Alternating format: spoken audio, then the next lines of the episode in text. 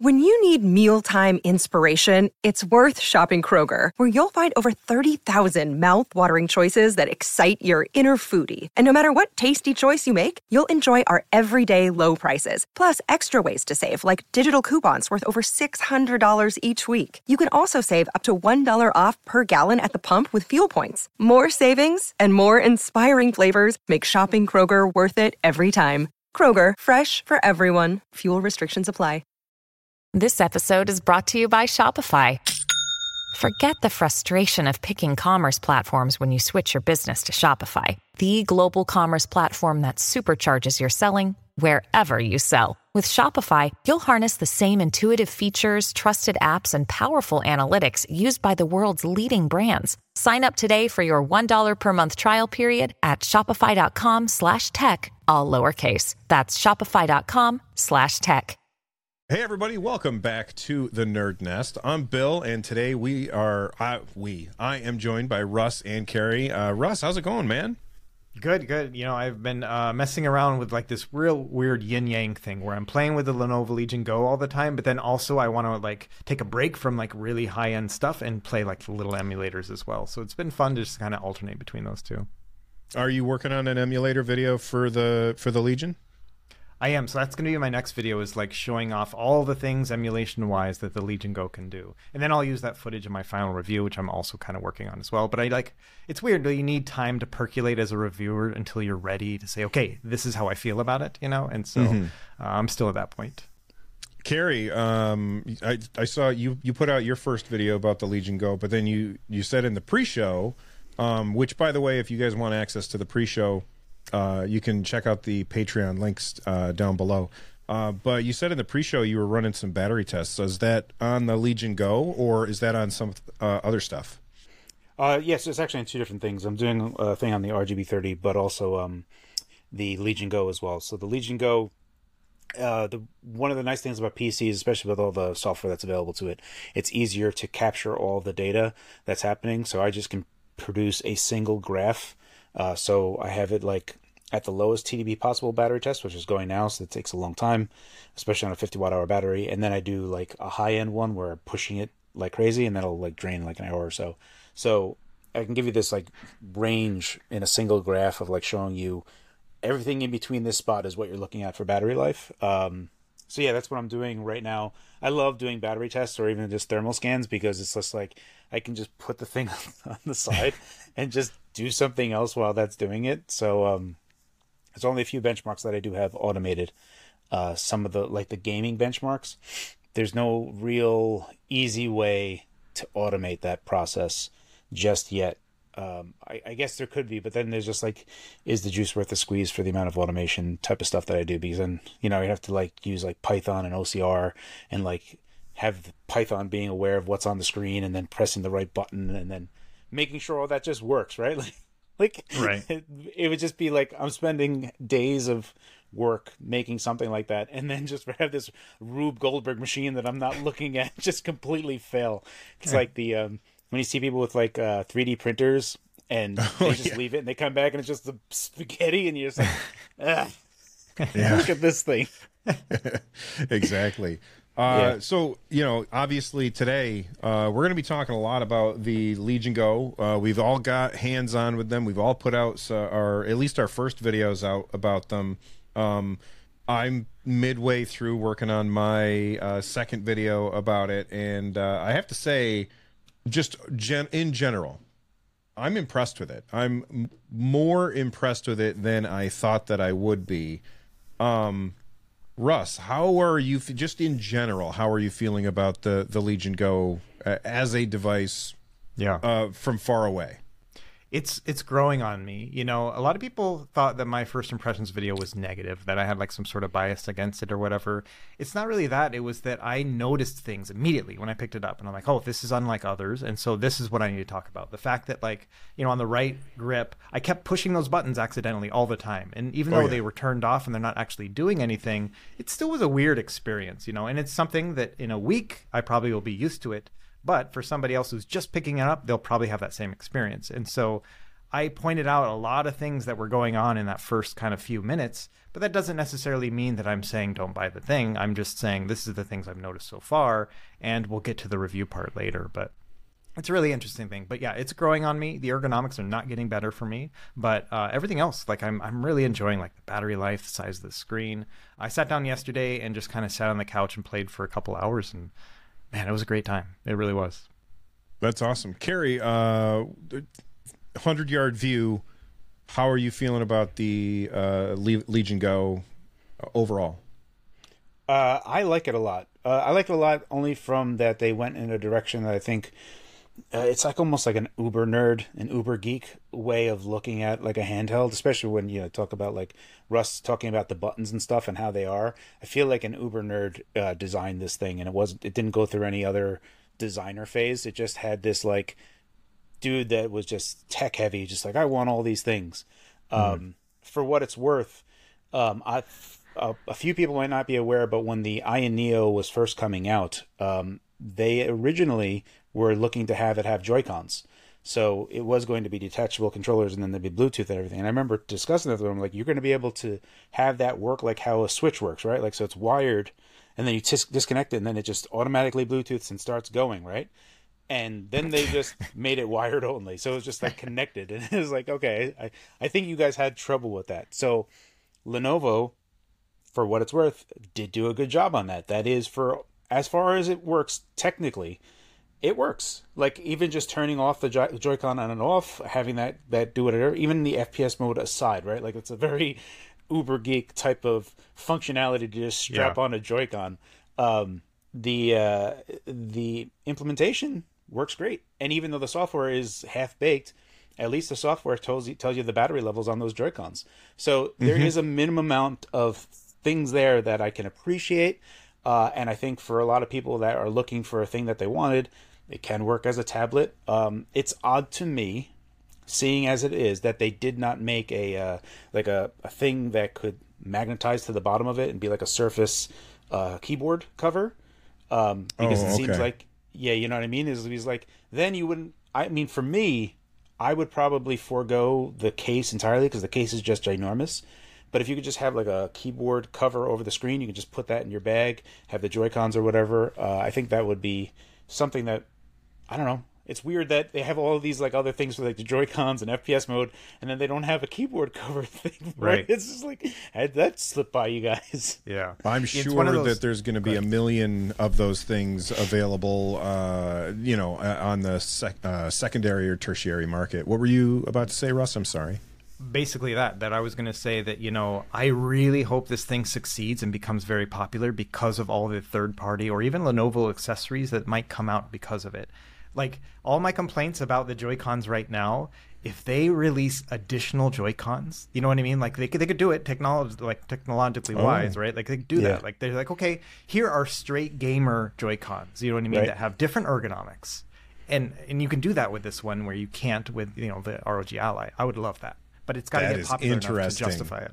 That yeah. is a cool idea. Yeah. I love that idea because you know, okay, you know, you brought it up uh, a minute ago uh, let's talk about those weird extra buttons.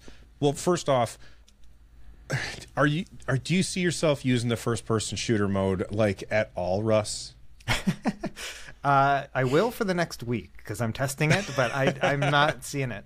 The funny thing is, and, and, and a lot of people were like giving me crap about this in the comments too, and this isn't me trying to defend myself, but one of the things is that I'm left handed. And so I don't like playing mouse and keyboard because I'm not good with my right hand on the mouse. I play with my mouse on the right hand. I'm just not very accurate with it. I've never been. It's not my dominant hand. And so aiming with a mouse just feels a little bit weird. And then also like the hand that's good is just pressing keys, and that doesn't make sense to me either. Mm-hmm. So when I play a first-person shooter game, I use a controller and I barely touch the right analog stick. I mostly move around my targets and keep my aim steady, and I I, I go to them basically you know what i mean and so i play a completely different way than other people do when it comes to first person shooters so i thought to myself this will be the perfect setup i'll have my left analog stick with my left hand which is dominant and then i can also have like fine grain uh, focus with the fps mode like using it like a mouse and that might be the best of both worlds and turns out that it's still not working very well for me but It's just because it's uh, weird ergonomics. If it was better ergonomics, I think I would really enjoy it. But it just kind of feels weird. Like the buttons aren't where I would expect them to be. So I don't know how it's going to be. In theory, in theory, it sounds like the best setup for me as a left-handed player. But yeah, it just isn't working out. Maybe with those um, extra extra Joy Cons that they were Yeah. designing, they could they could flip everything that's on here so that the left side could be the mouse mode, Right. And they could sell left-handed. Uh, like you could go to Lenovo's website and build your own Go, where Yeah. you're like, okay, obviously I get the center system, and now I'm going to design my. I want the left-handed Joy-Con for the first-person shooter mode, uh, and and or I want the right one, or I want one that doesn't do any of the first-person shooter stuff because that's not for me. And by the way, Russ, I don't think you're that weird. When I play um, first-person shooters, I first off I don't like WASD because I can't twist my hand that way because I broke my elbow. Um, but I also prefer controller. And when I when I use my controller, I tend to move to shoot instead of using the right to aim. And I think that that's I think that's like the I think that's mostly what people end up doing. Let us know in the comments uh, it, how you guys do first person shooters on a controller. Um, Carrie, those extra buttons when you were doing uh, non first person. Oh, actually, when were you were doing non first person shooter mode, were you hitting them all the time? Uh, no, not that I really noticed as much. Uh, for me, the big disappointment was that the hotkey buttons only allowed you to do more Xbox controller buttons. Right. And that seemed like, I don't know, like I don't want to press Xbox buttons. Like those things should be for to help me do PC things. Like where's my Alt Tab? Where's where's that? Like where where is F E or like just weirdo PC Windows PC things that will come up periodically that you need not to you don't want to bring up the virtual keyboard. Like that's the last thing I want to do is bring up a virtual keyboard anywhere in a Windows PC game because that is just like frustration and I instantly want to stop doing everything. Um so uh, this also caused why I prefer physical keyboards and all the GPD devices, just because it's just way more. It's just faster, right? It's just like okay, bam, bam, bam, let me go. Um, so that's a miss for me, I think. But they said they're working on it, so hopefully that's there. I didn't have any particular problem hitting that. Um, for the FPS mode, I think the only big thing for me that I didn't like is that it's alien. It's an alien feeling. Um, so like even when I was playing Doom Eternal, I was like, "Where's space?" Uh, okay, this one's Right. space. But then when you're in the mix of it, like when you're in the heat of like battle and stuff, I have no muscle memory whatsoever. So I'm like, Ugh, and they're like flashing, and I'm like, "Where's F? What's the F button?" Yeah. I'm like just pressing all the buttons, and uh, that was probably the thing that got me the most. Is that I? It's still an alien feeling.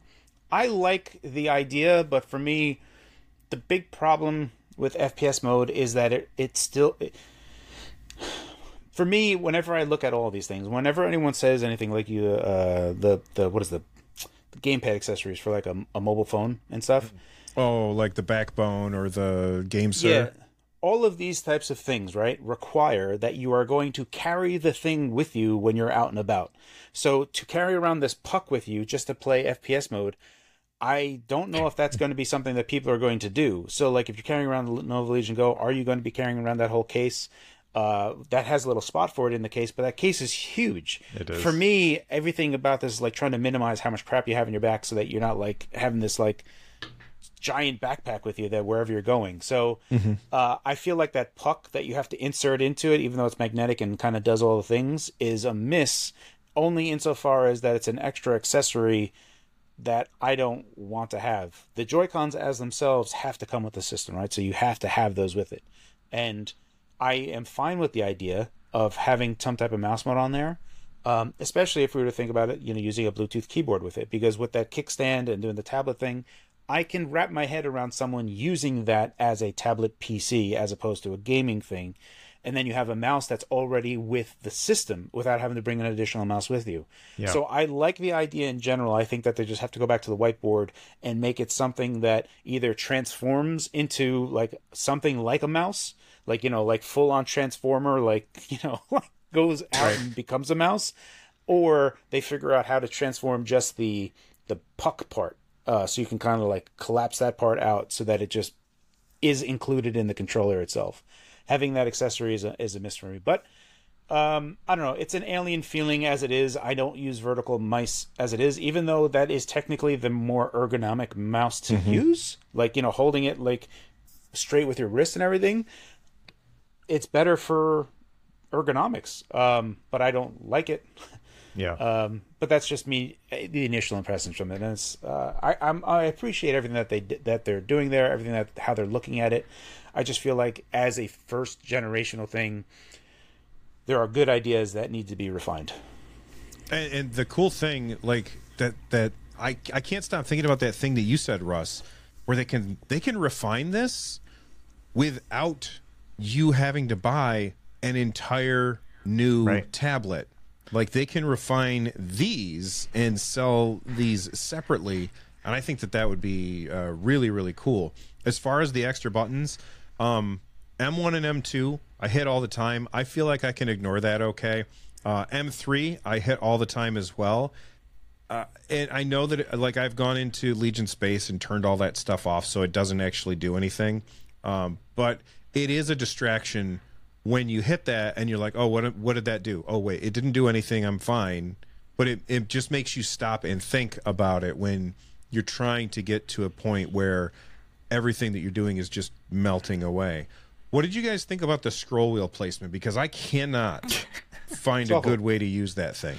No, I've never once thought to myself, "Oh yeah, now I need a scroll wheel," and I'm happy that it's here. Like it's never happened to me in any way. You know what I mean? Like I, I maybe it's just because the screen is so large and it's touchscreen. If I need to scroll, I'm just gonna touch it with my finger and swipe. Like it's just, it seems more natural to me than trying to remember. Okay, where's that scroll wheel that's kind of just weirdly placed?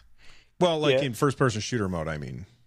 even in Oh, first yeah. person shooter mode, it's it. I have to like disengage how I'm holding it and like move my hand Right. to actually get to the scroll wheel. There's no my finger, my index finger doesn't comfortably like land anywhere near where that scroll wheel is. It's just too far away. Is that your thumb? Yeah. It's just yeah, how- I use my thumb yeah. for it, but I don't like. But like, it.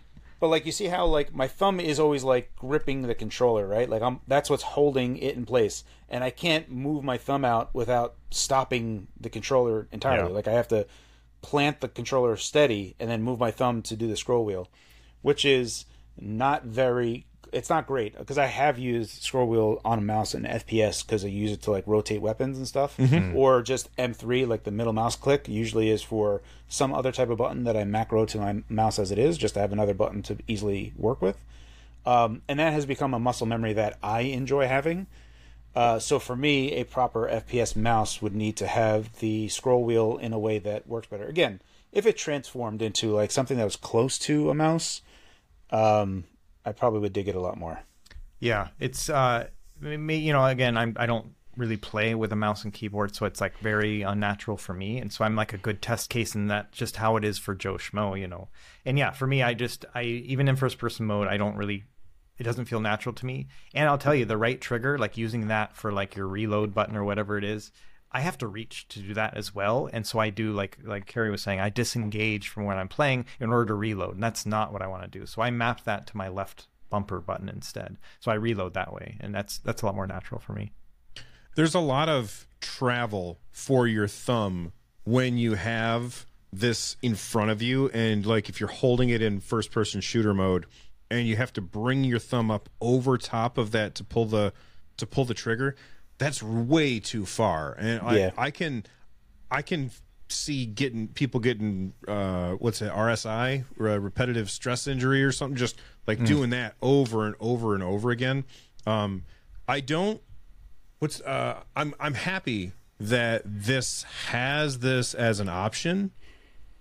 I wish that I liked it more than I do but I will probably never use first person shooter mode again on this device but I also like Russ, I'm somebody who always plays my first person shooters with a controller, which is why I don't play competitive uh, shooters anymore. I, I always play first person shooters with a controller. It's more comfortable for me.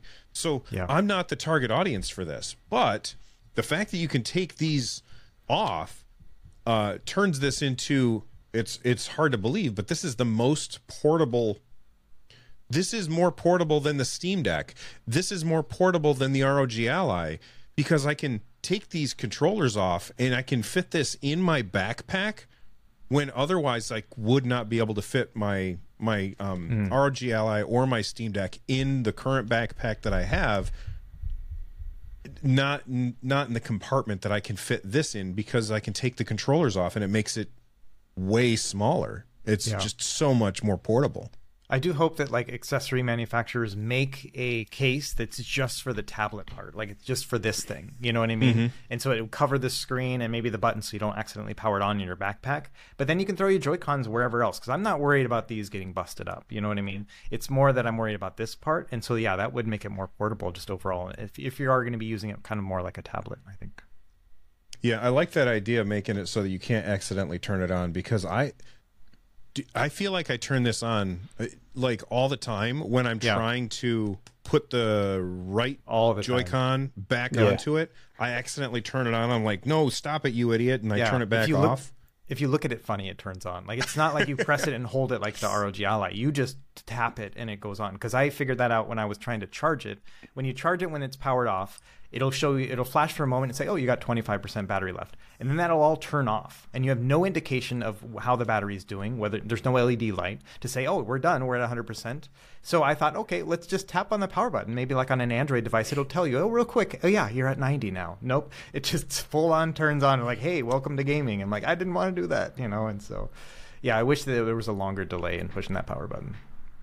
Although I will say, I was, you know, I was trying to do my battery tests yesterday, and I had my ROG Ally sitting there charging, and it was driving me crazy because these stupid LEDs on the stick just kept flashing at me and flashing at me and flat, and I was like, "Will you stop flashing at me?" Like, does that happen to you? Where Yeah, you, the happens. sticks are just constantly like, are they're trying to tell me something? Is it telling me that it's full or something? I don't know. It's just Windows, I think, because I, you know, I have I have two allies. One is uh, permanently hooked up to my XG Mobile right now, and that's the Z1 non-extreme one because it can take advantage of that GPU, and so it's like a good mix for me. And yeah, every once in a while, I'll just see like out of the corner of my eye, I'm like, why did you just turn on? You know what I mean? And it's it's some sort of weird quirk. I don't know what's going on. Uh, I, I was waiting for Carrie to jump in and tell us why Windows uh, was was was not the issue or something, but that's fine. Oh, yeah. I mean, it's never Windows' fault. It isn't. I mean, uh, it, at this point, it, that's that's an Asus issue. Asus uh-huh. does a bunch of stuff for you that doesn't even require. It's like, all right, we're going to update the BIOS now. You're like, well, I didn't say anything, but I guess Right. go ahead. Yeah. go ahead and flash a critical component of the system. I hope that goes fine. right. yeah, that's true. Fingers crossed on that one. All right, good all right, point. let's talk. Go ahead. Sorry.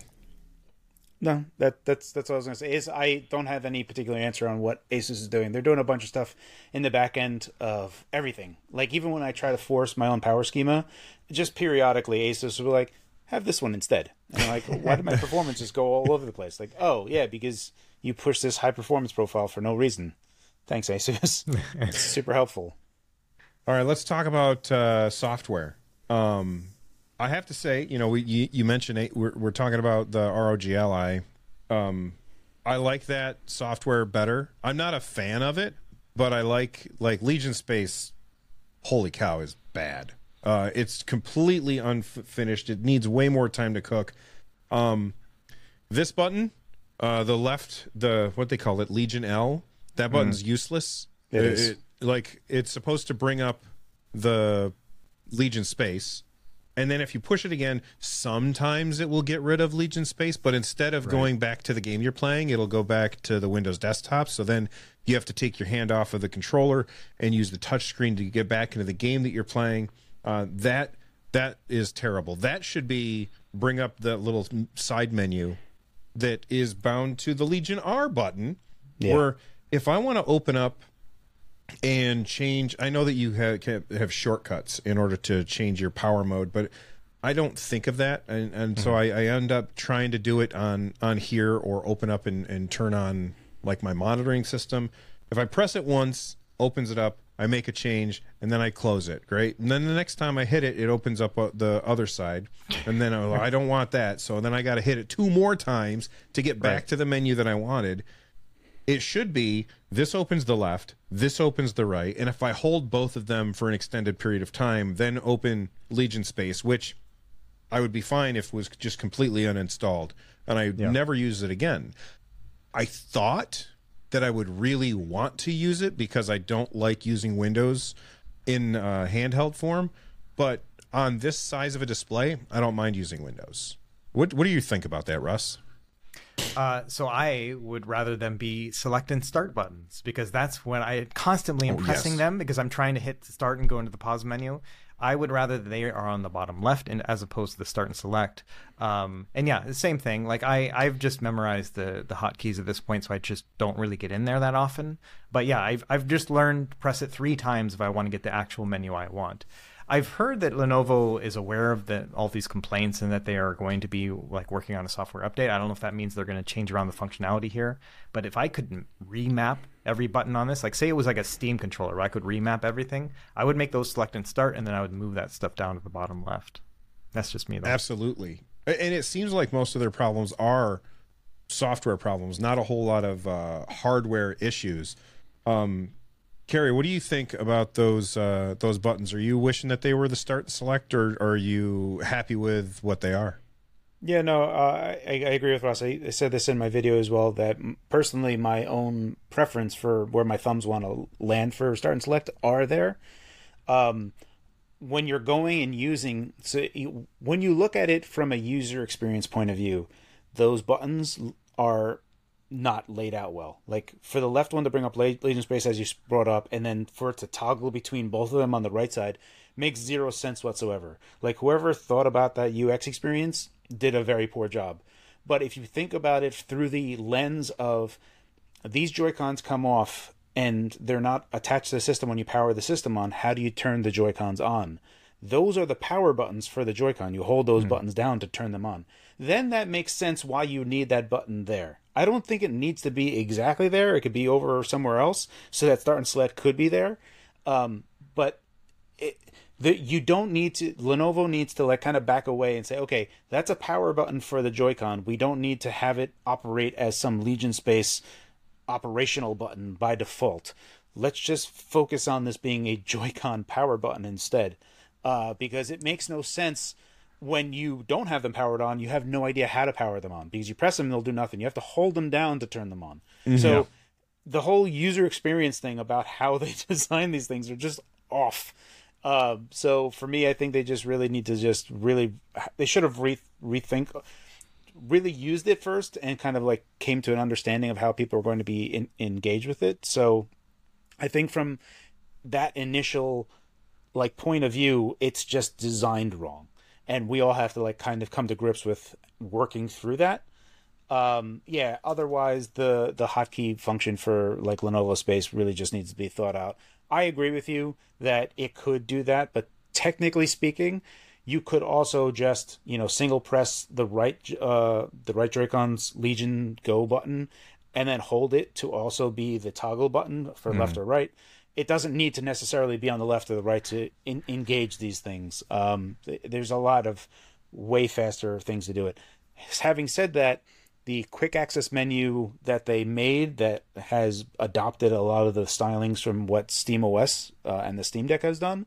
I like it. It even like visually looks similar, like in how it's laid out. So it, from that respect, um, I would say that Steam OS has codified like a foundational understanding of how this should be done. Uh, but this is also the on the negative side of this.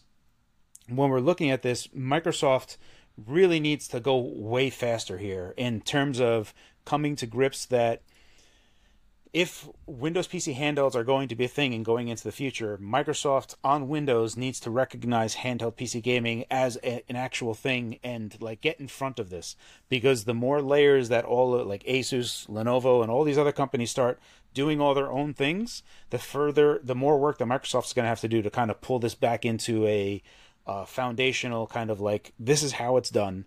Don't even do any of your own crap anymore because we're going to handle it. We'll be your front end. We'll do all this. Um, but I can understand why they wouldn't do that, uh, specifically because like you look at Legion Go, and their third party store for selling you games is front and center. It's like Yeah. like just below the fold, right? Like you can still see it, but it's like right in front of your eye line. So uh, Lenovo's making some affiliate money from anyone that's going to be buying games. You'll still get the Steam code for it and it's still go on Steam, but you'll be buying through those third party websites, not going to Steam, so that Lenovo can make that money. Asus has it as well, but they tuck it away far away. Like you would like n- not even see it if you weren't even like looking for it. Um, so I don't know. It's an interesting. It's an interesting design. Um, but yeah, there's a bunch going on there that we have to talk about. I feel like if if Microsoft did what you were talk, talking about, Carrie, it would, might kind of head some of that uh, game store stuff off at the pass. Like, i i Yeah. if if Microsoft said this is the hand, Win- Windows handheld PC UI, and uh, just adopt it, and your lives will be easier. Uh, hardware manufacturers, then the hardware manufacturers might be less likely to try and solve the problem. Like what I feel like is happening with the Legion Go and that game store is they were like, all right, we're trying to solve the problem that Windows isn't great without a mouse and keyboard. Well, while we're at it, let's also uh, do this affiliate link store. Right. And I don't think that that maybe it would have crossed their minds because you know money. Uh, but if it was just hey, you turn on Windows and you select that this is a, a video game tablet and it has a different UI, maybe these companies wouldn't bother with all that stuff. And honestly, Microsoft could just do an affiliate program of their own. Like, Exactly, even if it's like one or two percent, you know what I mean? Like it's it'll probably be transparent for the user, and then they'll it'll incentivize the company to basically use their store more, and Yeah. Microsoft's going to profit uh, profit as a result. You know, and so right now they're making zero money off of the uh, Lenovo Legion Go store, right? And so Yeah. any money is going to be a bonus for Microsoft at that point. Yeah, yeah. If they if they just made it's like, look, if you're Lenovo and we know you're Lenovo, anything that you send on through to whichever store will be the affiliate for it, but we're gonna give you money, Lenovo. We'll take a little bit for ourselves, but we're gonna handle the whole kibosh. Like Right. we'll do everything. We'll do Microsoft Store, wherever Epic Games. We'll handle all of the third party nonsense. You just have to make the thing, and we'll just like give you a tag. Like we understand that this is your thing. But that's a problem, right? That's a problem that Microsoft now has to include because because they did not get in front of this fast enough. All of these companies that are making their own stores and their own stuff are now getting 100% of that. And where are they going to be other you know, it's it's a tough situation that how do they kind of how do they get the horse back in the barn after it's already left? Right. That's true. Um, you know, focusing back on the the menus, uh, I don't know if you guys run into this, but like if I bring up that right hand panel and I want to adjust my my TDP or uh, what my on screen display of my metrics are, and I want to use the the D pad and the buttons for that. Sometimes I'm inputting my inputs go into the game and they go into and this is something I didn't notice on the first day, which is why I didn't talk about it in my first video. It goes into the game and into that input at the same time. So when I'm playing and changing these things outside of the game, it's sending my inputs through. And Right. that is incredibly frustrating. It, Russ, I see you nodding. That's that's happening to you too. Absolutely. So I've just learned to just use the touch. Like when I bring it up, I just use my fingers to actually adjust everything, and then I got to wipe all the smudges off. Another thing actually I like about it though is that, and I don't know, I, I just haven't noticed this with other handheld PCs, Windows-based ones, is you can swipe up at any time and it'll bring up your desktop. And so that's what I do. I swipe up if I need to close out an app or whatever, especially when I'm doing emulation and whatnot. If I haven't bound the hotkeys or maybe it doesn't work, uh, I can just swipe up and then hold onto the app in the menu bar and then just close it right then and there. And so you can basically kill the apps like that. And I found that to be very convenient, something that I really wasn't expecting. It's it's very familiar to me. It feels like an iPad in that way, where you just kind of swipe up to kind of get out of there, get back to the desktop, close out whatever you need. And so I've really enjoyed that. And I don't know if that's something specific to the Lenovo or just they configured Windows correctly in that regard, because I don't ever see That's- that with like the Ally or anything else. Yeah, it's only on the it's it, it, the Ally has it. The Ally has it as and l- l- the Go has it, but those are the only two that have it. Uh, no other device has that. Yeah, I I, think like the that. reason is because the touch targets on the Asus on the ROG Ally are so much smaller Mm. that it's not convenient to do. so your brain says I'm not going to bother. Um, Yeah. Because this screen, it- what is 8.8 inches, the touch targets are nice and big and easy to hit. I don't Yeah. even mind bringing up the keyboard and looking for something. And actually, I don't know if people know this or not. It's uh, did the Windows on-screen keyboard is a swipe keyboard, so you don't have to go tap tap tap. You can just go, you know, draw with your finger, and it writes words, which Yeah. makes it much faster if you want to like do a quick search. Like when we were talking about benchmarking stuff, and Carrie was like CapFrameX or whatever is the software, so I like brought that up on my Legion Go, and I t- and it went searching for it. Uh, much better experience because the screen is so big. Yeah, Yeah. I, I I'm very big fan of that. It's a good point, and part of that too is probably that the armory crate works so well that I can just make I make a little quick menu item to kill an app. So I can just tap that, go into Yeah. there, and it's very fast. And so I never really think about needing to swipe because the software actually works. And so that's just another point in either favor, basically. Yeah, that, it's that super whole- responsive too. that thing is really interesting, and um, everyone is handling that a little bit differently. I have to actually take a look and see how uh, Asus and Lenovo handle it. But um, if you look at it like how AYA, uh, Space Two does it, um, if as long as you use their um, front end manager to launch a game, you are technically launching a game under the uh, Ace uh, AYA Space 2 application itself. So when you kill the app, it's actually killing the instance of the launch of the game through the AYA Space 2, which is instantaneous. But if you launch a game outside of AYA Space 2 and then try to use their kill app, it doesn't work at all. Right. So there's that that that hierarchy of where the the process ID is located and what is the parent process ID to instantly close it.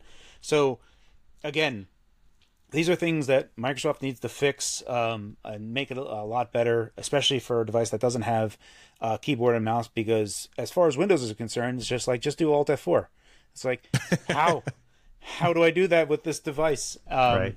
And yeah, so it this is like again, there's just a bunch of work of like how they have to get there, um, and seeing all these different companies implement their own solution to it, but they're all kind of kludgy in, in a certain way. How Asus does it is, is a little bit better. The one thing that is interesting that Asus does on Armory Crate versus uh, Legion Space is that Legion Space seemed to only populate games after I played them in their front end manager, whereas Asus kind of um, will scan directories for other things and pre-populate it in a thing, even if you haven't launched it yet. So it does a better job in that regard. But then again, ROG Ally has been out for a long enough time where they've been able to refine Right. a lot of the things. So it's a little bit unfair to compare today ROG Ally to today Legion Space because it just looks like worlds apart. Right? Like there's just leagues difference between the Yeah. two in terms of functionality and how well they they operate.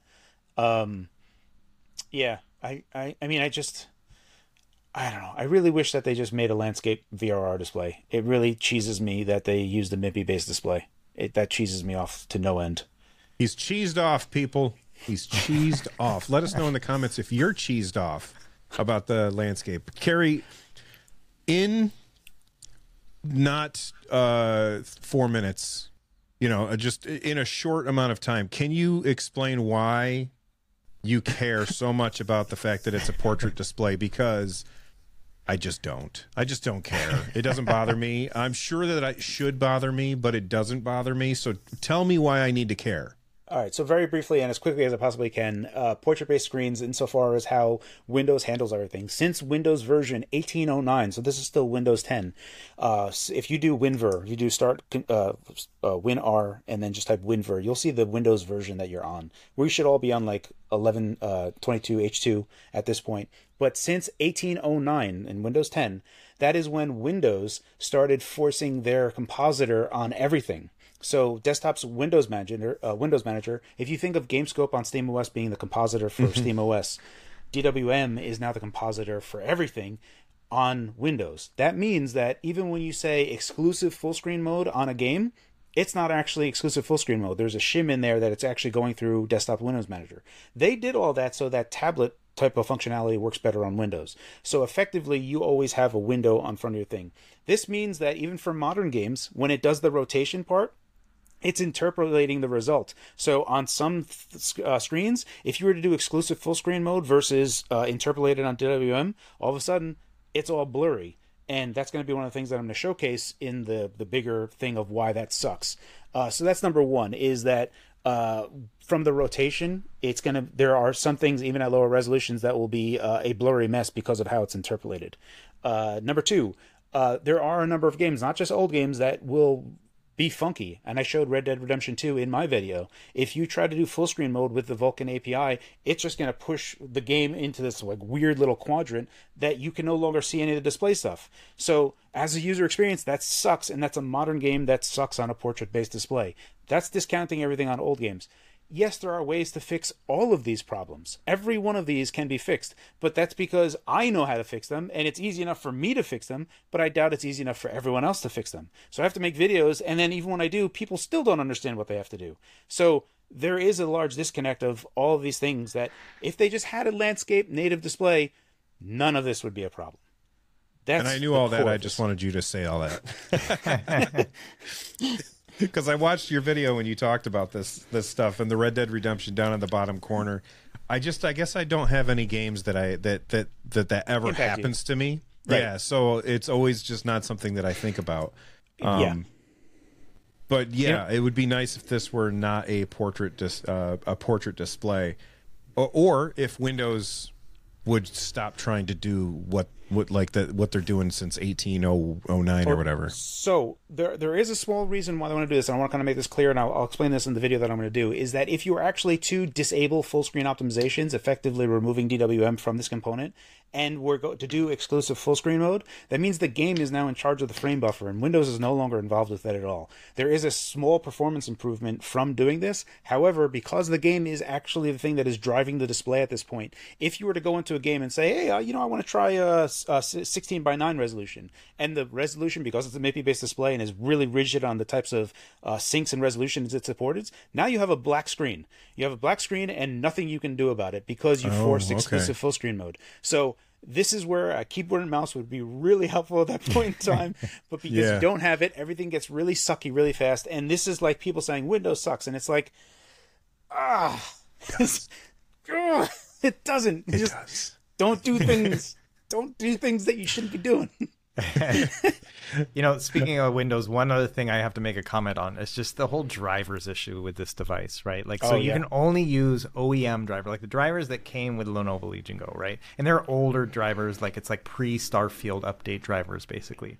Yeah. And you can force others in there, right? And you can use like the more modern ones with Adrenalin and stuff like that, but it's going to break other factors. And so I'm just kind of annoyed by this whole thing. Like Nintendo Switch emulation on this thing sucks way more than it should. Like it sucks more than way like way more than the ROG Ally, and it's just I think it's a driver's thing because I can't figure out any other thing to actually make it perform the way I think it would. You can't play Super Mario Odyssey on this thing in docked mode at native resolution. It runs at like 35 frames per second, and I have no idea why. So wow. Yeah, it's one of those things that's really annoying to me. It's just the driver's thing. And Kerry brought up a great issue too in his video where it's like the if you're going to be using any AMD external GPUs like the GPD G1, you have to use the new drivers, but it's going to break everything else when you're using handheld mode. So you have to swap between AMD drivers if you want to use the eGPU and then handheld mode and switch between the two.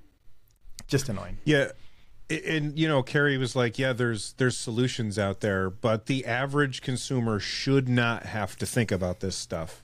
Like they should be able to you know, go and buy a thing and then play a game and not have to think about it. And there's gonna I, I, always get people who get mad at me in the comments. They're like, Well, don't you don't want to learn something?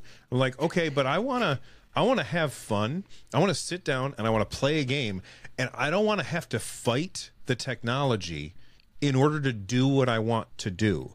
And I grew up knowing how all of this stuff works but now I just want to sit down and play a game, and I don't want to have to worry about, oh man, I bought this. This this is an AMD thing, right? And that that uh, external GPU is an AMD thing. It ought to just work. Like it works that's worse. how most people would think. In fact, most people wouldn't even think about it being an AMD thing. Like they would just say, "Oh, an external GPU. What's that do? It makes my games run faster. I'm going to buy one of those things and plug it in." and then Yeah. they can't use it. Like that's that's not a Yeah. good experience, and that's the kind of thing that these handheld PCs they just don't take care of that very well. Yeah. Um, the Z1E portion of this really is the the the part. So this is effectively AMD's problem that they have created for themselves. Um, eh, perhaps this is a cost thing um, that they have erected because the Z1E is effectively a 7840U minus the AI cores.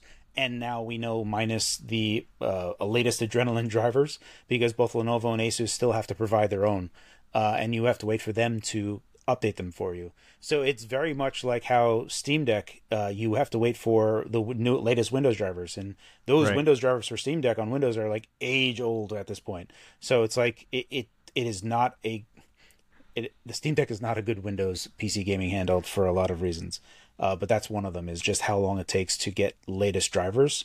Um, it's just not worth it. Yeah, there's a weird there's a weird like kind of paradigm to it. Like so for example, if you go on Reddit and you go on like the Lenovo Legion Go subreddit, there are people who have figured out that from the Chinese website you can get new OEM drivers and you can install those and they just Yeah. haven't been updated on the American side or the, the western side yet.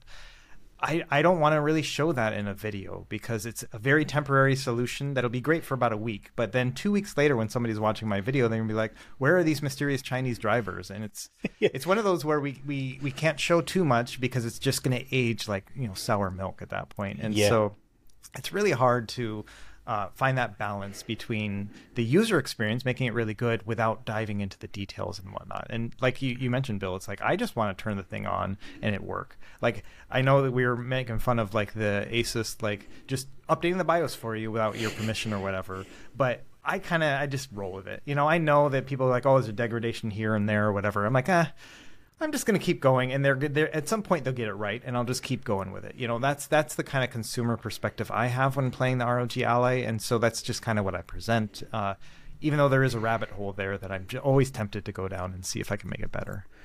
I you know the one thing I love about the Asus ROG Ally, um, even though it is uh, decidedly less performant than most other 7840U devices out there, I don't care. I don't care because it is the only one with a native landscape VRR display, and that VRR display hides a bunch of stuff that would be uh, a thing that I would notice on a non VRR display, and it just it smooths out everything uh, so well that I don't care. I really don't care what it's doing. I just I prefer playing on the Asus ROG Ally for a number of reasons, but that VRR display um, is a big one. Uh, but there are a lot of people that really have some big, big hangups on how it destroys micro SD cards, and that's just like a gamble. Yeah. Um, so there's there's a weird thing there, and I, it's uh, I don't know. I still would recommend the ROG Ally in a lot of cases, even though with the caveats like just you know never use a micro SD card on it. That's the only thing I Right. tell you. With the hundred percent certainty, you are only going to use the SSD on there. So upgrade that. Don't worry about anything else, and just go on with your life. Yeah, it's funny. I watched a. Uh, uh, there was an AMA um, from Lenovo talking about the Legion Go, and a lot of people were asking about the VRR thing because you know the initial leaked video showed VRR in the graphics, and then they just removed that by the time they made any official announcement. So they were kind of defensive. They're like, "Hey, we never said VRR. That was just from a leaked video, right?" And so like, okay, whatever. Leaked. But right, and the thing is that they they went on to defend why 144 hertz non VRR is better, basically, and they they attributed it to late. And there was a lot of stuff I didn't understand, but they attributed it to latency, basically that they can get a faster refresh rate, which is going to allow you to get better accuracy when playing like a first person shooter game. That that kind of high end stuff. And I was like. I kept thinking like the way that Carrie thinks about it. It's like I would rather have a smoother experience with 99% of my games than have an excellent experience with that 1% of games where people really want it. Like that's just not the target for me. I don't want to play Valorant on this thing, you know. And so uh, I, I just don't think I'm the right target audience for it. There's some people who are going to benefit from that 144 hertz, but like with Carrie saying, I'd rather have VRR. Make it 120. It's fine. You know, it's I would rather have that. Yeah. Play most of my games at 60 anyway 60 Yeah. or sub 60 I, I want to play them at it can definitely Yeah. yeah it, it can go higher you know it can it can go higher than that and absolutely you'll be running you know uh, i don't know Celeste at uh, at 144 hertz, no problem. Or I guess I'm guessing. I don't know. I haven't tried it. That one counts Um, at 60, but like Hades is a good example. Uh, Sure. Okay. Some some lower spec game that you're playing, you're going to be playing that at 144 hertz. It's going to look freaking great. That's awesome. But for the most part, the games that I'm playing on this thing, they're not hitting 144 hertz. So I usually, and people are going to yell at me that they're, they're going to be like, Bill, don't do that. I throw on VSync at 60 hertz and I just say, I don't care. Or I go into the, the little button and I set it to 60 hertz and I don't care. And I'm fine with that because I prefer to have a stable frame rate over a high frame rate any day of the week. Now, the, I remember reading the same thing that you were talking about, Russ, where he's like, this is why it's better, and this is, you know, you get this frame this much sooner or whatever. And most of it just went over my head. And to be honest, if you, if I think that if you put this screen and a, a VRR screen of the, you know, like the ROG Ally, but of the same size in front of 98% of people, and you had one that was VRR and one that was 144 hertz, and you said, I'm going to give you a thousand dollars if you can tell me the difference. Most people would not be able to tell. Most people would just be like, I don't know, they both look nice. And that's when they're side by side. When they're not side by side, it definitely doesn't matter, at least to me. And people can yell at me all they want about that, but I think that it's just not nearly as important as everybody thinks. Um, so I uh, there are a few things that I want to talk about here. Um, one is that one thing that I didn't know that I would appreciate as much as I did is that, uh, and this is even true on the GPD Win Mini, uh, because that does not have VRR as well. It just has 120 hertz portrait based screen, and I was like, oh man, this is going to be rough. And the thing to that I did not think that I was going to be aware of was that I can detect frame tearing when I disable free, uh, VSync. I don't like VSync at all. It just adds too much latency for me. I can feel the latency, but the frame tearing at a high frame rate, my eyes don't lock onto it as much because it's updating so fast uh, that I become less at 60 hertz. You can see frame tearing and it just like juts out there. You like it Yeah. like sticks in your in your eye like a like a nail. But when it when the screen's updating so fast that it just like a it's like a flash. I don't have enough time to like look at it and it's gone by the time my eyes look at it. So there is there is a bit of a thing in there where if you just run at a super high frame rate and just allow frame tearing, I don't mind it as much. Um, having said that, the nice thing about the VRR display on the Asus ROG Ally is that it even has uh, LFC low frame rate compensation down to 24 FPS. And one of the better things that I like about the Asus ROG Ally is that you could just say, screw it, I want you to only run at 16 watt TDP. You have a 16 watt TDP cap. I don't care if you're not going to get the best performance compared to other stuff. Screw it. You have 16 watts, figure it out as best as you can. That display will take care of everything else. The frame rate will fluctuate down to 24 to 72, and it's just going to be fine. Like I'm looking at it, and it'll just be playable. And that low from uh, even the low frame rate compensation down to like 24 FPS still looks really good. And that's one thing that the ROG Ally does have in favor of it. And that's why I would say VRR is better in that one respect, as opposed to just you know letting 144 hertz and the frame tearing kind of like even itself out in terms of how you're doing it. Yeah. Uh, but overall, and I'll, I'll end this right here, is that having a fast refresh rate and just turning VSync off doesn't bother me as much as having 60 uh, uh, 60 hertz and no no VSync. That is far worse. So I feel like if you had like a 500 hertz display and no VSync, I feel like the screen would be updating so rapidly fast that I don't know if you'd actually be able to see the frame the the frame tearing in any like real capacity. It would just be like smooth effectively like you're just brute forcing it's like a brute force VRR type of situation. Right. You're overcoming like human limitations at that point. yeah, You're just just gunning the the refresh rate on the on the screen. You're just rapidly doing it so that your eyes just don't notice. Right. Uh, I feel like I've never seen a 500 hertz display, but I feel like to my gut, seeing 120 hertz and 100 uh, 120 hertz and 144 hertz with no VSync is I can detect frame frame tearing, but I don't care as much at lower hertz, uh, and there is value to that. Yeah. Uh, well, well, let's talk about the resolution. Um, this thing goes, uh, is it 2560 by 1600 because it's a 16 by 10 display. Um, I like when when uh, when it got announced, a lot of people were like, "Well, that that resolution is overkill uh, because it's a handheld," and I'm not sure if it's overkill or not. Most of the time, I have been running it at 800p anyway, which in Windows looks like hot garbage on a stick. It's all super blurry looking, but once you boot into a game, looks fine, um, except for like in the menus. Uh, but but like when you're actually playing a game, I don't really run into too many issues with there. What resolution are you guys generally aiming for when you are playing on this thing, Russ? Uh, so I am when I'm doing emulation, I just keep it at 1600, and uh, that's actually been great because you know 1600 is basically 1440p gaming, but then it's taller, and so that's where that 1600 mm-hmm. comes in basically, and that's how it works. So, like, you can upscale, for example, Wii U games to 1440p using just the 15 watt TDP profile, and they play at full speed. And like playing like new Super Mario Brothers U on it at 1440p on an 8.8 inch screen is amazing. Like, it's it's incredible, you know. And so that's really nice. So I've been doing that. Now, when it comes to PC gaming, yeah, I usually will dip down to 1200 or 800. The thing is, 800 is supposed to be the best one because you're supposed to be able to do integer scaling. Like you're supposed to be able to double up those pixels directly into the 1600 or quadruple it up, however that works. But it's uh, it's a it's a feature that I'm still trying to wrap my head around. Typically, what you're supposed to do is use it within the Adrenalin app, which is not available because of the driver issue, right? So you can't actually turn that on within the Adrenalin app. Plus, there's another weird thing, either with AMD or with Windows, where it's supposed to only work with external displays, not with internal ones. So there's other trickery that has to happen to make integer scaling work.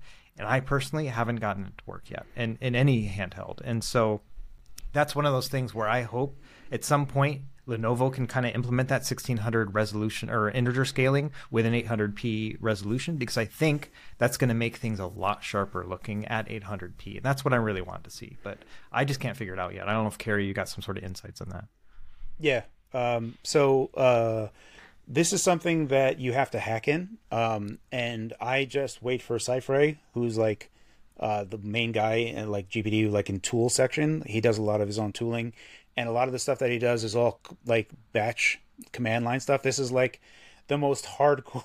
right. Like it's the most ridiculous way to make an app is using like Windows batch like DOS commands like to do everything because there's nothing that you need to do. So there's no PowerShell. With PowerShell, you need to um, have a execute uh, policy. Like you'd have mm. to like elevate the policy to actually run PowerShell stuff, right. which is like a user step that makes things kind of kludgy. But because he's doing everything in like a DOS batch thing, there is nothing that you have to do. So everything just works.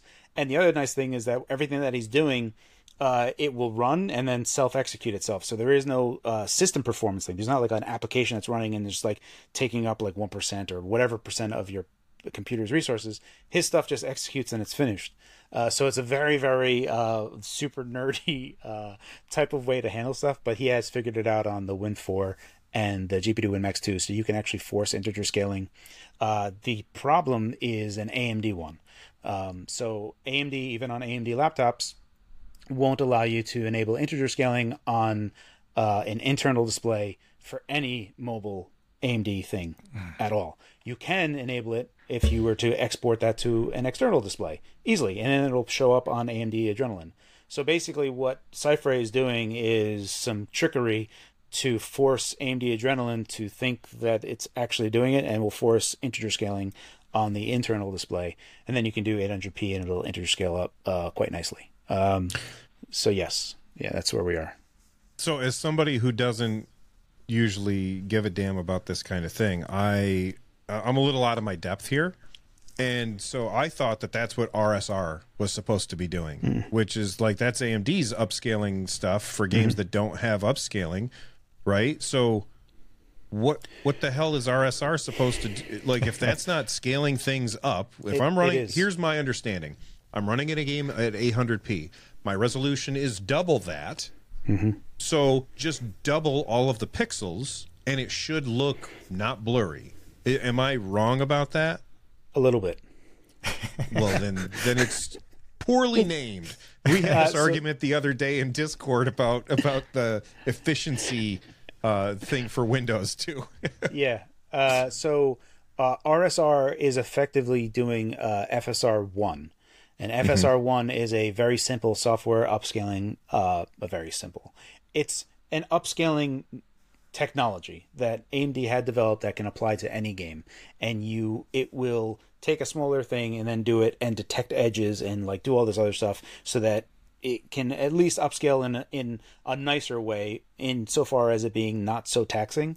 The problem with RSR is that because it's FSR1, it does actually uh, devour some compute. Uh, so you'll get slightly worse performance while using it, uh, whereas integer scaling really won't, and it'll just be a very clean output that is technically far better. Uh, so, but the the thing with integer scaling is it needs to it, it needs to scale into something that it can, right? You can't integer scale something that's smaller into something that won't fit into that by doubling up, like making Right. two by two into four by four. Um, it needs to be an exact for integer scaling to work correctly. So that's the only caveat for integer scaling.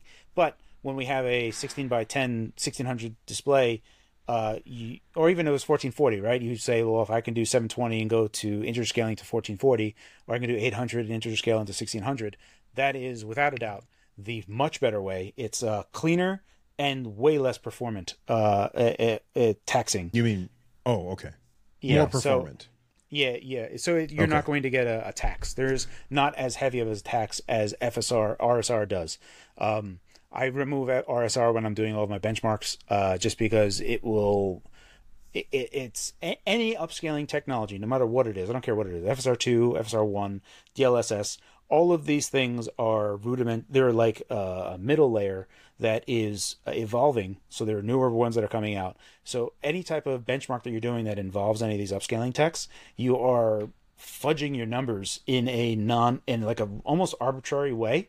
Uh, that if anyone else was to try to do your exact experiment a month or so later, like it's like, oh, I did mine on FSR two. Well, FSR two two point one is out right now, and it's like well, all those benchmarks I did were worthless. So I always do native resolution, no RSR, no FSR one, no FSR two, just because that is always going to give you a much cleaner uh, end result. But yet, to what um, Russ was saying, integer scaling should it, it really should just be there, but uh, it's not going to be there because a because of AMD, just an AMD thing. It sucks because it's like the golden goose. Like I feel like, especially with this particular panel at 1600p and you know 1440p, like those just make a lot of sense. It's like the analog pocket, basically. That is a 10x integer scale of the original Game Boy and Game Boy Color. Mm, right. And when you boot up those games, it is so crisp and clear, and you you're like, okay, now I see why I paid 240 dollars for this thing or whatever they cost. Right. And that's we have the potential for it right here, and the software and the manufacturers are the one that are limiting that, and it just it's kind of a bummer. And so I do hope that Cypher's tools, like somebody takes that and implements it in a user experience level where they can just kind of implement that. That would be amazing. Yeah, he he did just buy a Go, and he gave me his latest uh, TDP Nice. one, and he was like, "Try out these things. I added some sub resolutions that can try, so it should fix up Soul Reaver." And I was like, "Will do." so yeah, Sife's on the case. He's already fixing up the Go with with his tools. Awesome. Um, what else do you guys want to talk about for the go before uh, before we wrap up? Because I think we hit most stuff, but is there any any little nitpicks that you guys want to talk about at the before we uh, move on into the Wild Blue Yonder or whatever? I think the only thing that I want to talk about a little bit is that um, I really wish that they made the Joy-Con snap-on, snap-off as satisfying as uh, the Switches. The Switches, like putting the Joy-Cons on, those things never get. I am like always jazzed. Like there's like some dopamine hitting my head. Like when I'm like, you know what I mean? Like, Yeah. like yeah, that that felt great. That like especially when the OS for like the Switch or whatever game it goes like gives Yeah. you that feedback. I'm like, yeah, that's ex- that is yeah. I feel like the whole like putting it back in and it like kind of like kludgy goes back in and then you're like and then you turn off the device because of how you're trying to push it back on and you're like ah that felt gross like i just wish that was better Yeah, every time I like put it in and then I have to like shake it a bit and be like, did I put it in? Like I do that Yeah. every single time. And so yeah, it's not very satisfying. The Pimax Portal is another one. If someone has magnetic Joy-Cons, those are very satisfying as well. But uh, this one is sturdier. I feel like this is sturdier than the Switch and definitely the Pimax Portal. And so I do like that feeling, but yeah, I wish it was just a little bit more satisfying, like you said. Yeah. yeah they, they gotta add something there when I when I push on it, I don't feel like I'm I like with the Switch as you I I don't know if this is because my like the Switch is older, you know. Uh, although I have the OLED Switch now, and I, I that's not nearly as old. It's just always docked though. Um, but I felt like when I first got the Switch, it didn't feel too wobbly. And then as time went on, and you you know switch Right. these switch them, you know you take the Joy Cons on and off a bunch of times. You know it kind of gets worn out over time. This feels super solid. Like Yeah. I don't feel like they're going anywhere. Yeah, I Um, had a. Oh, go ahead. Go ahead. I was gonna say I had the OneXPlayer Two. That's the one that also had detachable Joy Cons, a mini PC and or handheld PC. And that one I described it as being creaky, you know, because it would just like eh, eh, eh, as I moved it and stuff. And so this one doesn't have that feeling. I love that. Although taking them off, sometimes I'm like, you know, I've, I'm pushing the button and I'm like, okay, you just kind of got the, you got to pull, you got to get the angle right Yeah. when you're pulling. And if you don't get the angle right, it feels like it's not straight down and it's not out. It's like diagonally away. And like they're easy to take off. They don't come off by accident, which is great. But putting them back on, Yeah, just good gravy. I'm always like putting too much pressure on it. there's that click that like sometimes doesn't happen when you're pushing it back in, and Mm-hmm. sometimes like did, did that did that go in? Mm. Like you're looking at it, so there's that satisfaction that is like completely missing from it. So that's one nitpick that I have that they are not as satisfying as the Switch Joy Cons are. Um, even though they operate just fine. It'll be interesting to see in like a year's time when like thousands of people are using these to see how durable this this thing is because we're looking at it from like day one. So I'm Yeah. very interested to see how this is going to go into like a year. Is this going to be like a micro SD card issue where everyone's just like bloop, just like they just disintegrate? like look at this, this is falling apart all the time. Right. Um, so that's going to be an interesting thing to see uh, how these track over over time. you're playing you're playing a game and the middle part just falls out and breaks your foot because it's two pounds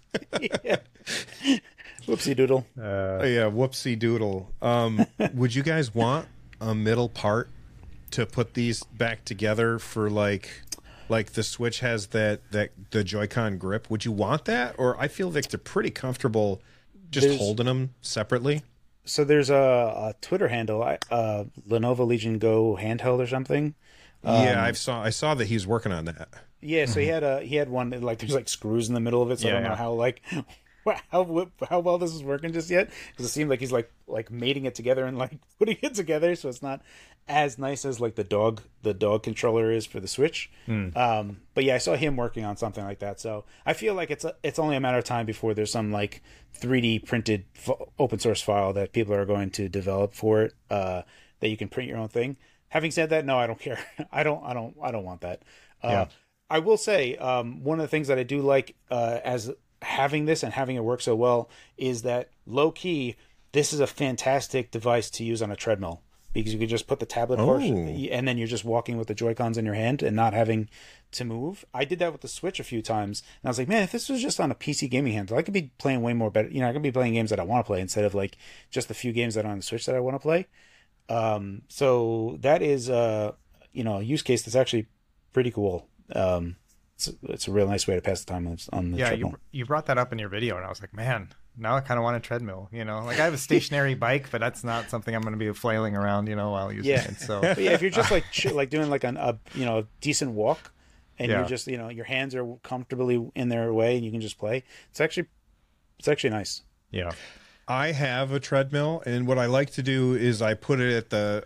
I don't run on it because my knees and my back are a disaster, and the doctor specifically said, "Don't run anymore." I was like, "Okay." So I set the treadmill at like a really high incline, and I just walk uphill Yeah, you know and usually i watch tv and there's been a couple of times where i've brought my switch because i have a tv in there i brought my switch down and i you know like i had an extra dock and i put it in there and i tried playing a game while i was walking and my brain just can't do it i like i can't i just couldn't do it and maybe if it was like a like a very very simple kind of game maybe but i just don't find those to be all that inter- interesting what what games are you looking to play on your treadmill carrie So I, I want to just because there is a thing where I can sort of agree with you. I have tried playing on a treadmill with a, just like an actual controller in my hand, like while I was walking.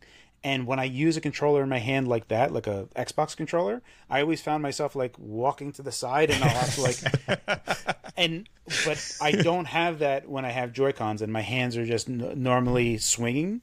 I don't have that, um, and I would just play like like 3D adventure games, like just regular games, nothing that was like too crazy. But when my hands were allowed to swing properly, I would balance myself better. I uh, like if the tablet's right in front of me, I don't have any swaying problem. But I have had problems where I tried bringing uh, like my Win Two and stuff, and I had like a controller, and I was just like, like whoa, this isn't working. Um, That yeah, so, that happened to me when I was playing or when I was watching Empire Strikes Back and Luke was flying underneath the the AT-AT. when he tilted left, I just my brain I just whoop, went right over. I almost fell. Oh Yeah. man, it'd be a funny news article. Yeah. Man, Man blows out falls his back. death, right? Passers-by heard loud scream. That's right. Dangers of Empire Strikes Utini. Back. Uh, well, I guess that's it. Oh, you know what? Last thing, kick. Uh, two, two, two more things: kickstand and USB C ports. Um, boy, I wish the USB C ports were both on the top. Like, there's no good reason to have this on the bottom unless they're going to sell a separate dock that has that that spot right there, so I can slide it down and not have to do the kludgy, you know, wire going up the back like we do on the Steam Deck. I just wish that both of the both of the ports were on on the top. Um, am I wrong about that? So the bottom port, I was always thinking, I was like, well, if they were going to put that that uh, Surface-like keyboard, I guess they could just like slot it into that bottom USB-C port uh, as like okay. uh, where I was going to go into. So I I think from that angle, like the docking, uh, attaching other accessories, that's where you should be looking at it through that angle. Um, but you you are right. Like whenever I had like the EGB solution, putting it on top is better because uh, I always have the kickstand out, and the USB C doesn't work with the kick. Like you can't Right. plug Yeah. anything in. Uh, only things on the top can get plugged in. So I think there's value from some angle there. I'm glad it's there. I'm fine with it. Uh, I, at the very least, I'm glad there's two of them, right? Yeah. Um, and both of them are full USB C 4, which is awesome. Yes, that is Um, awesome. Yeah. So I, I mean, I, I take it where I can get it. So I Yeah. get where you're coming from, but yeah, I'm fine with it. I don't mind it on the bottom uh, because when I'm like playing my desk, I can then snake the the cable up underneath the desk and then into it from the bottom, and then I play like that. You know what I mean? So it's charging and I'm playing, and so that's a nice experience instead of having to go up and around my desk and then Oh. into it from the top. And so I do like that part. That's about it. I forgot about that charging and playing. So when you're so when you plug it in, it has that uh, pass through mode, right? Where it's not running off the battery at all. It's not charging. Uh, but what's happening is you're playing, and uh, the, all the electricity is just skipping, skipping your battery completely, and just running the system, which is cool. But I would like it if I had the option to say, "Oh, actually, you know, I'm playing something that's pretty." low level right now. Can you charge at the same time? Like i don't think that this like when i plug a thing in the battery just stays exactly where it is and it never changes. It doesn't go up and it doesn't go down until i turn it off and then hope that it doesn't turn back on again uh, in order to charge this thing. Am i missing something? Is that somewhere where i'm not finding it russ I haven't seen it in the settings. I, I've noticed that though. Like I will leave it charging and like and sitting over and it's running because I'm like downloading a game or I'm scraping box art or whatever, and the charge it trickles basically at that point. It's not going as fast as I would expect it. Like I come back and I'm like, it's only at seventy percent. It's been two hours, you know, and so I have noticed that. I'm not sure if that's a software thing that's happening right now. Um, I didn't I didn't take a look at it specifically. I'm doing battery tests right now, so I'll be able to. I'm get I'm capturing all that data from the BMC right now, so I'll be able to comment on that later. Um, that is interesting behavior. Typically, you'd always see it at like 85% and above, but at 70%, you really shouldn't see it. It should charge it as well, even if you are running something. Uh, the only reason that it wouldn't is because of how they're designing, how they designed the BMC to operate. Um, so that's interesting. Uh, I did not see that yet. I didn't even look at it yet. Yeah. Uh, but I'm capturing that data now, so I'll have a better idea. Um, but yeah, it's curious. I just remember reading that they said that you would have the option to say no, uh, do something else instead, and I, I can't find that option anywhere. Yeah, same um, here. I read about it, and yeah, I'm not seeing it in the settings. I haven't d- dived too deep into it, but still, it's yeah, I'm not seeing that. Well, I mean, we haven't had these for like we've we've had them for a week, so we haven't right. had a, a, a lot, of, and, and, most of that's been working yeah, on just, doing we're stuff. Just, we're all so. scrambling to make make content. Like, yeah. record it, go fast. Yeah, everything exactly. gotta go. yeah. Um, one thing that I got wrong in my video was I I talked about the gyro. Um, well, first off, the gyro does not give you the option to emulate the mouse, which, in my opinion, that's an L. Um, it's always something that they could update later, so it's not like it's a hardware issue. But I thought that the gyro was only in the tablet because if you detach the the Joy Cons, um, the gyro shuts off, and um, so I thought, okay, maybe the gyro's only in here. But I guess that they did not an AMA, but they did like a forum post or something, and both controllers and the tablet have yeah. gyroscopes in them, which is awesome because that gives you the ability to do some really cool stuff. I hope that they, I hope the folks at Alpakka Controller talk to uh, Lenovo about this because they have some really cool math that they've done with two gyroscopes in their controller, which makes it feel unbelievably good when you're using gyro. And I would I would love for that to be present on the the Legion Go, but it's currently not present. I don't remember. Are you guys gyro, uh, gyro users or not, Carrie? No, I'm not. Uh, I want to be because I've seen people be super sick with gyro. Uh, but I did want to comment on this because I talked with Ben, who does uh, handheld companion, and he has his go in, and he he told me like there's like six different sensors, three different gyros, uh, and all of them pipe into the same HID driver, so they're not like separated all over the place. They all get funneled into one stack. Uh, so from his point of view and how he can like work on his own software to take control of that to do more simplifies his entire life. So oh, he's good. a huge fan of it. Yeah. So he's like he's like this is probably the best implementation that I've seen. So uh, oh, yeah, awesome. Yeah, when you see like third party software like Handheld Companion, we'll be able to do mouse type of stuff outside of what even Lenovo's doing. Uh, so there's good news outside of Lenovo even from that point of view. Yeah, I just like testing it for Wii U and Switch emulation and 3DS just to see, oh, does it do all the things that the original hardware also allowed you to do so that you can recreate that experience. But for my own personal use, yeah, I don't use it. It breaks my brain. I don't know if it's because I'm an inverted control user, but it just, I can't play a first person shooter. I am always up is down or wrong no matter what I set it to. And so uh, I yeah. just haven't been able to wrap my head around it. Yeah, it's, but, it's so hard.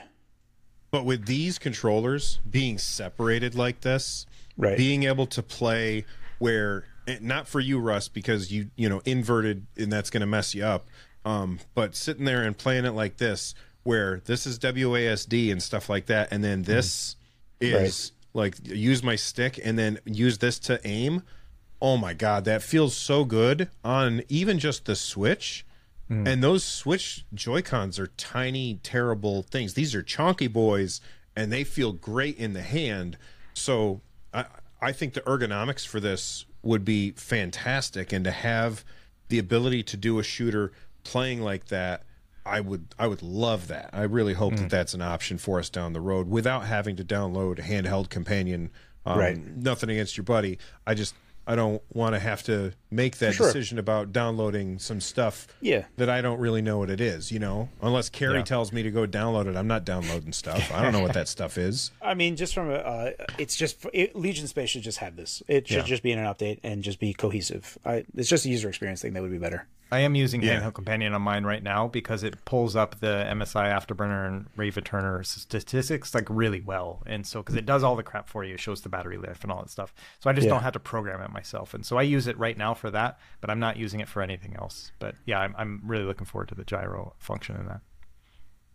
Awesome. Uh, last thing, kickstand.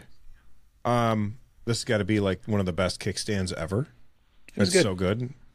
I love that it goes at such a wide angle because I like yeah. playing at a wide angle where I'm like looking down at it at a table like that, and very rarely do you see that, and so I'm I'm very happy with that. Yeah, yeah. Again, like the Lenovo was like uh, like a geek designed it. It, it didn't pass through any like designer. at all. Like the designer's like, hey, can I look at that? Oh, wait, there it went. Who designed that thing? You let Frank design it? Just went out. Damn it, Frank. But you know, I I don't have hardware complaints about this thing at all. No, yeah, yeah. There's not many hardware complaints. Well, yeah, except for yeah. the satisfaction of the putting these Yeah. things on, but overall, hardware wise, I think that this is really, really good. And if they can, if they can nail the software, like you look at where the Steam Deck launched at, and you look at where the ROG Ally launched at, and where they are now through those updates, um, you know, in a year, this could be a very, very different conversation. And uh, I think, like Rich said in his video, this might become his daily driver. That that that shocked me. I was really disappointed that he couldn't come and join us today. Uh, but it could, like, for him to say that this could become his daily driver, I was very, very surprised. So, I think that this thing's a win. Oh yeah. Russ, which one would you buy, this or an ROG Ally? Uh, I'm still. I, I don't want to even say because I'm still trying to wrap my head around this one. But I will say, like, what I'm envisioning in the future and what I would love to see is the Lenovo Legion Go coming out, like Lenovo Legion Go 2 coming out next year, and that the they have new Joy Cons and new updates, and they are backwards compatible with this one too. So the people who mm-hmm. want to just upgrade the experience without upgrading the chip and all the, the screen, all that kind of stuff, they can also kind of refresh their device. And so they, if they keep on a cycle like that, that would be a really kind of amazing thing. So I do hope that they keep that in mind in future iterations. It's just an idea that I've been thinking about over the past week. And not only could you just not buy the Joy Cons, you could you instead of buying the Joy Cons, you could just buy the middle part Right. and Yeah. keep the same Joy Cons if you were happy with your with with the controllers. Yeah. you know, and that then you could spend less because I'm sure that I, I don't know how much money goes into developing this, but it's got a lot of stuff in it, right? Yeah. It's Yeah. So maybe maybe you could cut cut some cash out. I know the Nintendo Switch Joy Cons, which have less going on, are seventy dollars a piece. I, Right. They don't cost Nintendo seventy dollars to make, but you know, maybe Right. a bit of a discount. Carrie, which one are you buying? If uh, uh, you know, Desert Island, you taking the ROG Ally with you, or are you going to take the Legion Go with you, or are you still waiting to see? Uh, so I, I will have a thing on this, but I, it's it's a question like there's a difference between like what I would do versus what I would recommend, and the use cases around that. Uh, so it becomes like a, a multifaceted answer question type of deal. Um, I am at my core a, uh function over form person, so I like what Frank did. Uh, so I'd probably go Lenovo. Uh, in that it does it it offers more opportunities to do other things other than gaming. If your only thing that you were looking to do was play Windows PC games, I would say get the Asus ROG Ally, even knowing that you could have uh, micro SDs just disintegrate in that thing. Um, Yeah. So that's that's basically where where it comes from is just understanding use case and how people would think that they're going to do it uh, and use it. Um, but yeah, um, that's where I am right now. If they redesigned, if they put out a an Li two with an eight point eight inch screen and this exact same form factor, but you know, just bigger, obviously, I would I would get this because I don't see myself taking the Joy Cons off for almost ever, except for transport. Um, like they'll just stay on there almost all the time. That being said, um, for me, I think that the Legion Go is is better. It's got a bigger screen. It's got faster RAM. Although I, you know, I think frames per second wise, they're pretty close. Like they're they're they're pretty close. And like one, of- somebody might be like, "This game gets five five frames more." I don't care. It's fine. I'm just gonna cap them anyway.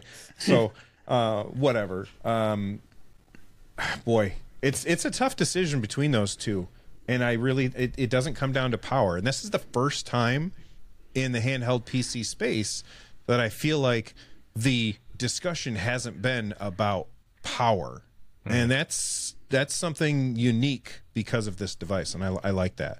Um, uh, but before we get out of here, uh, Russ, why don't you tell everybody when your next video is coming out and what it's going to be? So I'll do a video on Tuesday. I'm, I'm not sure if this coming out tomorrow Tuesday, but I'll do a new video on emulation on the Lenovo Legion Go. So just kind of running through all that stuff because I don't want to squeeze it into my review video, which will also be coming out probably the end of next week. Uh, so I'm just going to do a dedicated one and be like, hey, here's all the systems that'll play on it with a focus on the higher end stuff. So PS3 and Switch mostly. And what about you, Carrie? Um, with my new job, it's really hard to determine when I can do anything. Uh, it's been really sapping the life out of me. I almost didn't get out my, my previous video in time. I had to. Uh, it, that was a rough one. Um, so I'm not really too sure. Uh, I would like to try. I'm trying to do at least one video a week at this point. Um, I don't know if I'll be able to get a full Lenovo Legion review out, um, but we'll see. At the very least, I do have an 8BitDo Ultimate Arcade Stick review that's done. I just have to tune it up. So I think that might one just be coming out uh, sooner, but as like a, little side video. Nice. Oh, you like the um? Is this like a big arcade stick or is it little? It's it's their their Xbox One. It's it's fairly fairly large. It's like normal arcade stick that they sell. Uh, I'm just a big fan of 8BitDo in general. Like I, have been a fan since their SN30 Pro. Um, I, in terms of like membrane based D-pads, they still make the best ones in my opinion. Their Sega uh, pad is fantastic. Like I can't say enough good things about 8BitDo. So when they came out their arcade stick, I was like, I gotta pick this up. I think the only thing I wish it was was that it, it had Bluetooth on it instead of needing the receiver. Mm-hmm. Um, but it's it's um you can replace the sticks with SanWa stuff, so uh, it, it's excellent. I, I'm just as a third party controller, anything that's 8BitDo, I can just like I love it because it's such an easy recommend. Like, have you checked yeah. out 8BitDo stuff? Because they make fantastic stuff. Um, so I'm just a big fan of that company generally.